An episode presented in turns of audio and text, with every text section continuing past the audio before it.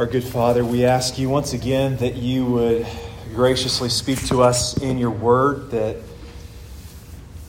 you would show us your Son, and that you would give us life according to your Spirit. And it's in your name we pray. Amen. So, there is a small uh, group of people in our church that you could label uh, cancer survivors. And some of these stories are uh, very public, and many others know about the journey and have joined in. And other of these stories are actually very personal and very private, where only a few know what's going on. And in a, in a church our size, there's a lot more of these stories than you might think. Uh, when it comes to surviving cancer, it's very different than surviving a war or surviving a car crash or something like that. When you survive a car crash, it's something that is, is done and over, and once the danger is past, you are in the clear. Uh, cancer is different. There are some times where you are diagnosed and you have surgery and it's removed and it's done. But the majority of times with cancer, when it's treated, is it's not cured once and for all. It goes into something that is called remission. And that may mean that there's no traces of it that can be found at that moment, but there is always this underlying concern in life that it's going to come back at some point. Some of you are in this right now. Some of you have friends and family who have gone through this or who are in it. What this looks like practically for some in this room is that every three to six months, you're going to go in for what is called scans. And these scans are going to evaluate your body for traces of cancer anywhere. And so, what this produces over time in these individuals is a new way of life. And so, there is in the background this shadow that always looms over, this, this threat that never quite goes away. And you go into the doctor's office for these scans and you receive a negative report, which is good. But in the back of your mind, it's, it's still hanging over you that this is not in the clear once and for all. You know you're going to be back in this same room in three months or six months, waiting to see if what you dread has returned. And this is a difficult way to live. But it's also a picture of the kind of life that every one of us in here is called to live. It gives us a picture of what the Bible describes as a life of faith. And so we're in our final week of this series going through the Psalms, looking at what it is like to live in a life giving relationship with God. And we've seen that there are these certain rhythms that the Psalms describe in the fullness of what faith is like. We worship, we will give thanks, we will grieve, we will return. We will plead for help. And this morning, we trust. Waiting and trusting does not come easy for any of us. And so that's why we're given prayers like Psalm 62 that help guide us and give voice to our hearts in these difficult places in life. Uh, so, there are three things that I want us to see and that we are going to need to embrace if, if trust is going to become a way of life for us. And so this morning we're going to look at the why of trust, we're going to look at the what of trust, and then we're going to look at the how of trust. So the why, the what, and the how trust. So, why does the Bible and the Psalm talk so much about trust. So if you, if you travel out to the Midwest, especially in the farming communities, many of the houses that you are going to go to are going to have what's called storm cellars. And many of us have seen examples of these on The Wizard of Oz or movies like Twister. But if you go around the Athens area, you're not going to see storm cellars anywhere. But if you go to a place like Oklahoma, and Tricia can, who grew up there, can attest to this, you're going to see thousands of these storm cellars scattered across the state. So people living in this region find themselves living in a dangerous place. So what happens is you've got the, the warmer air that's coming up from the south and from the equator that meets cooler air coming down from Canada and the Rockies. And when, when these two weather systems collide, it creates powerful storms and a region that's called Tornado Alley. And so, if, if you go to these homes and you ask them, why do you have a storm cellar? It's, it's not going to be because we were looking to have a man space or a she shed and we couldn't do it in the house, and so we're going to do it under the house in this cellar. The reason is that we live in a dangerous place all the time. And when these storms come, when we hear these sirens, we need a place to hide and safe. I want you to think about the prayer that's before us and how God is referred to multiple times as a rock, as a fortress, as a refuge. And in a, in a moment, we're going to talk about what that tells us about God Himself. But right now, I want us to think about what those identity markers tell us about life and the world we live in. If you went home this afternoon and spent the afternoon reading and praying through all 150 Psalms, what you would see is they capture the wide breadth of human experience the highs, the lows, ups, downs, everything in between, the, the breadth of human emotion. And so as you read through these, you can ask the question how often really does God talk about being a rock? or being a refuge or being a fortress? How significant of a theme is it really that we need to consider in our own lives? You'll find it talked about in Psalm 2, Psalm 5, 7, 11, 14, 16, 17, 18, 25, 28, 31, 34, 36, 37, 42, 43, 46, 48, 52, 59, 61, 62, 64, 71, 73, 78, 89, 91, 94, still going, 95, 104, 118, 141, 142, 143, and 144. Often our conception of the Psalms is just these prayers where these people long ago in these lives of faith were just happy. God was good, life was good, and they're celebrating. When you read through the Psalms, there is a lot of talk about God being a rock about us needing God to be a refuge, needing Him to be a fortress. Whether we like it or not, our lives are in Tornado Alley. That's where we live day in and day out. Verses 3 through 4 just give us one small picture of this. How long you going to attack, to batter? We're like leaning walls, a tottering fence.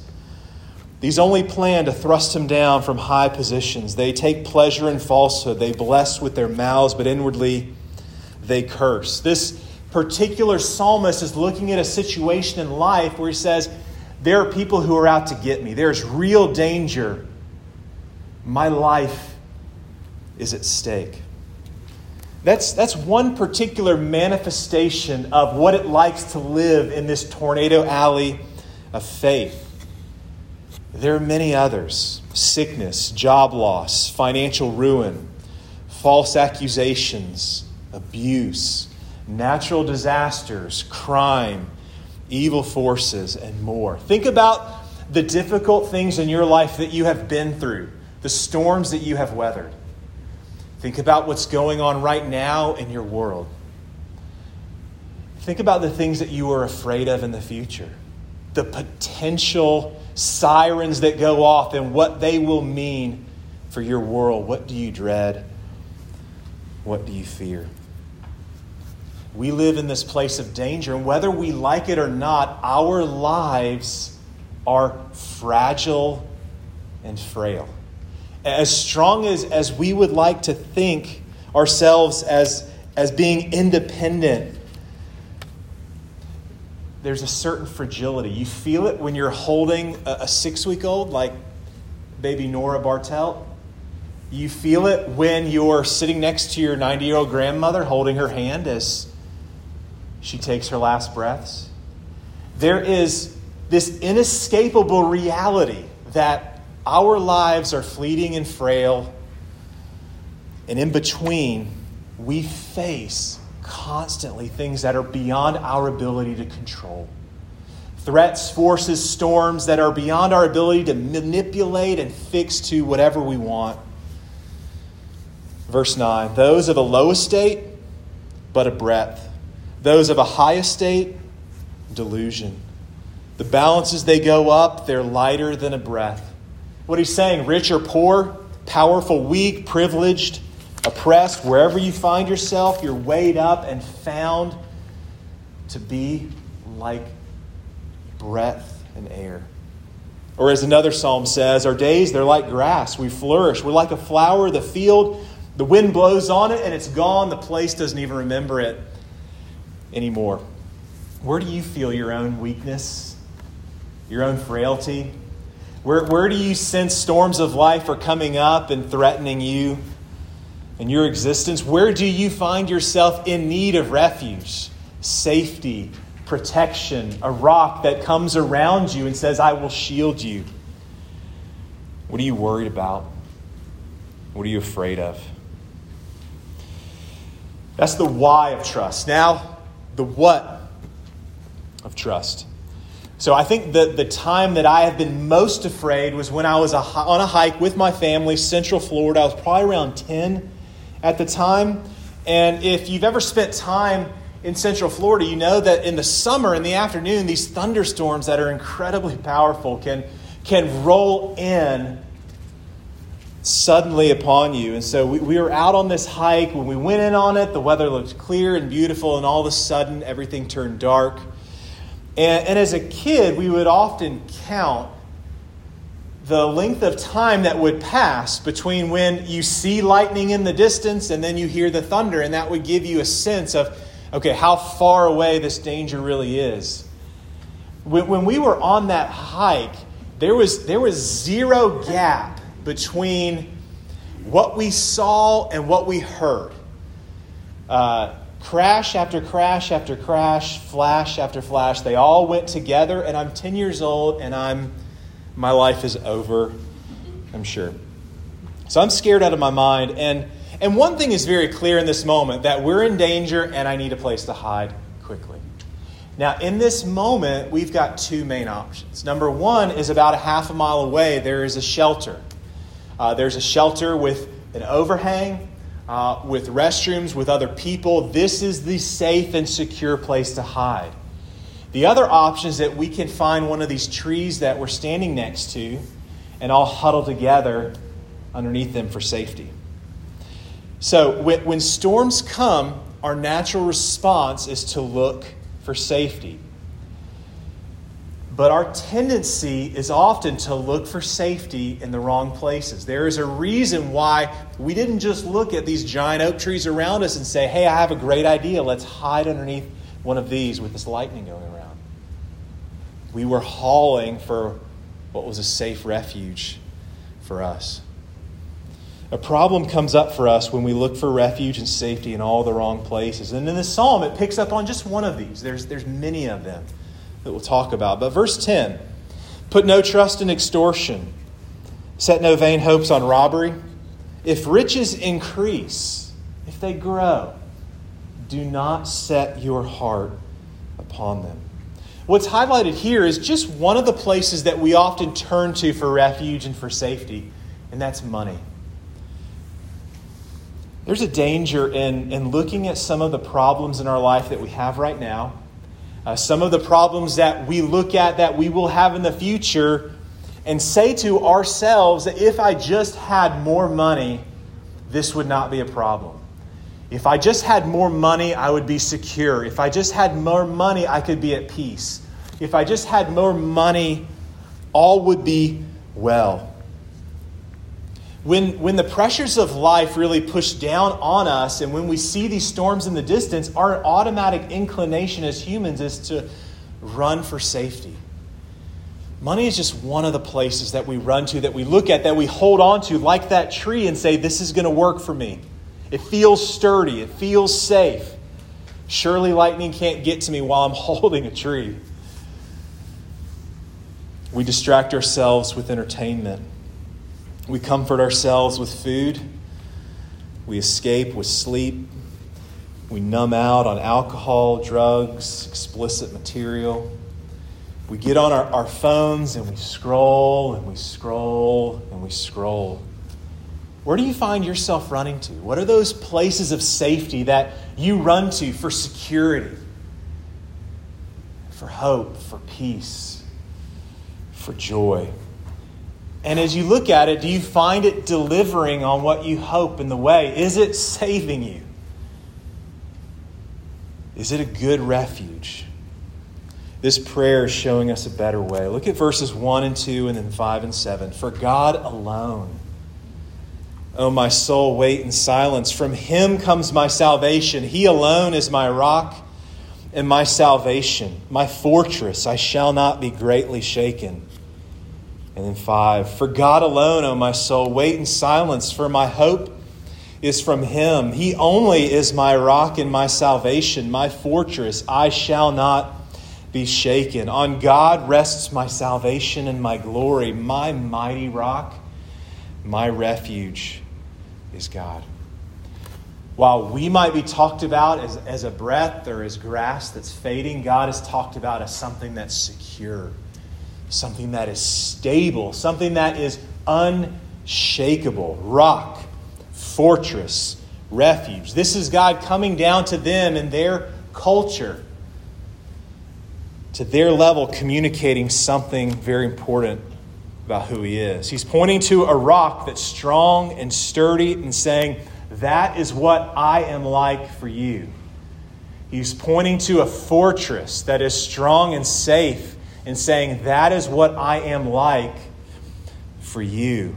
And notice what's repeated for God alone, for God alone, He alone, He only. God is trying to communicate that what you're looking for is not going to be found out there. Nothing else is going to give you the peace that you are looking for, the security that you are looking for, the comfort that you are looking for. Nothing else is going to give you the joy and stability that you are looking for. God is saying, I alone am what you need. I am the refuge, the hiding place, the fortress the rock. Which brings up the question to each of us is God our rock? Is that our experience of Him, or is it something very different, something very distant? Is He the one we find ourselves running to for security, for safety, for shelter? So we have the why of a trust. If we're living in Tornado Alley and we're fragile people, the what of trust, we're looking for refuge in all sorts of places, but God alone is the security and safe place that we need. And it brings us to our final point the how of trust. So much of my job as a pastor involves sitting with people who are in very hard places. People who are saying, I long for my cancer to go away for good. I long for my dad to be healed. I long to be married. I long to have a child. I long for my child to be healed. I long for my child to return to the faith. I long for my spouse to be different. I long for a new job. I long for a new home. I long for close friends and a sense of community. I long to be done with this personal struggle that just doesn't seem to go away. And in these moments, as a pastor, I feel this internal compulsion to try to fix. Here's a problem, and there's got to be something that I can do to make it better. And I'm slowly learning that that is not my calling as a pastor. My calling is not to fix, nor is my calling to look you in the eye and says God is going to fix your life and your world exactly the way you want it if you just have enough faith, if you just have enough trust. It's going to happen. My calling is to remind you of His goodness, of His grace, and to say, verse 8, trust in Him at all times, O people. Pour out your heart before Him. God is a refuge for us. What God is saying here is He's saying, I want you to take all your fears. I want you to take all your frustrations. I want you to take all your desires, all your doubts, all your angst, all your energy, all your anger, and I want you to pour it out on me. And I can take it because I love you. But I want you to dump it all out on me. I don't care what your friends or family can't take, I can take all of it. What I want you to see and what we need to see is that trusting God and pouring out our hearts go hand in hand. Trusting isn't something that just you have or you don't. Uh, some people are good at it and some people are terrible at it. Trust is something that is cultivated, that is grown. It comes from an act again and again of pouring out, of coming again to say, God, I need you. God, here's what is going on in my world. Be this for me. And one of the blessings of getting older is that we have a lot more to look back on. As I get older, I can look back and see God's provision. I can see His protection. I can see some of His wisdom in answering prayers just the way I wanted. I can see some of His grace in answering prayers in unexpected way that were better than I asked. I can see His wisdom in saying no to a lot of things that I asked for.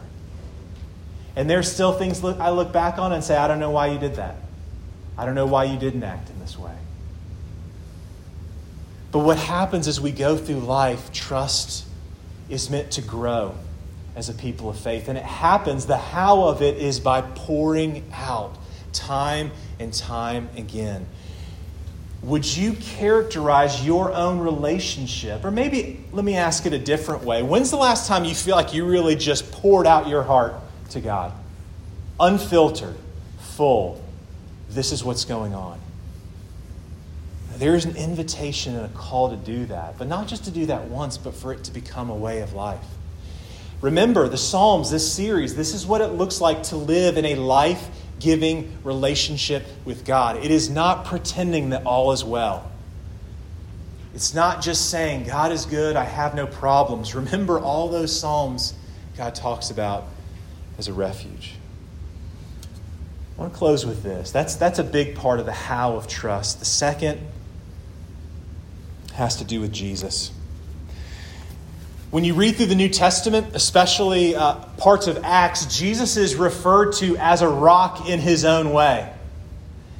But he's described as a rock that was given to the people, and that the people looked at and said, This is trash. We're doing away with it. We can't build on this. And God says that through a prophecy long ago, the stone that the builders rejected has become the cornerstone. Acts chapter 4. This Jesus, whom you crucified, God raised from the dead. This stone or this rock that was rejected by you, the builders, has become the cornerstone, the foundation which everything in our lives is built upon. And this, there is no there is salvation in no one else or nothing else. For there is no other name under heaven given among us by which we must be saved. This psalm is ultimately pointing to Jesus, who is the perfect embodiment of our rock, of our refuge.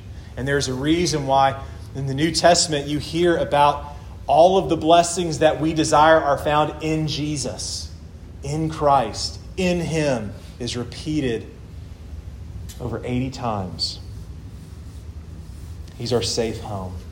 And so I'll end with this is, is Jesus the rock that our lives are built upon?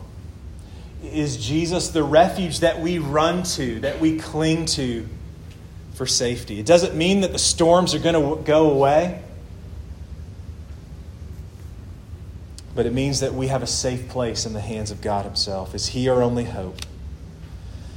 For God alone, O my soul, wait in silence, for my hope is from Him. He only is my rock and my salvation, my fortress. I shall not be shaken. On him rests my salvation and my glory, my mighty rock, my refuge is God. Let's pray. Our God, we thank you that you move towards us in the ways that we need you to. We thank you that you are our rock, that you are a refuge, that you are a safe place that we can hide in. You are one that we can pour out our hearts before you, our anxieties, our fears, our frustrations, our sins our weaknesses, everything about us. And you take those and you welcome us and you don't leave us as we are, but you transform and change and comfort and help and support and heal. So we look to you. Would you help us to be a people who walk by faith in the one who loved us and gave himself for us? And it's your name we pray. Amen.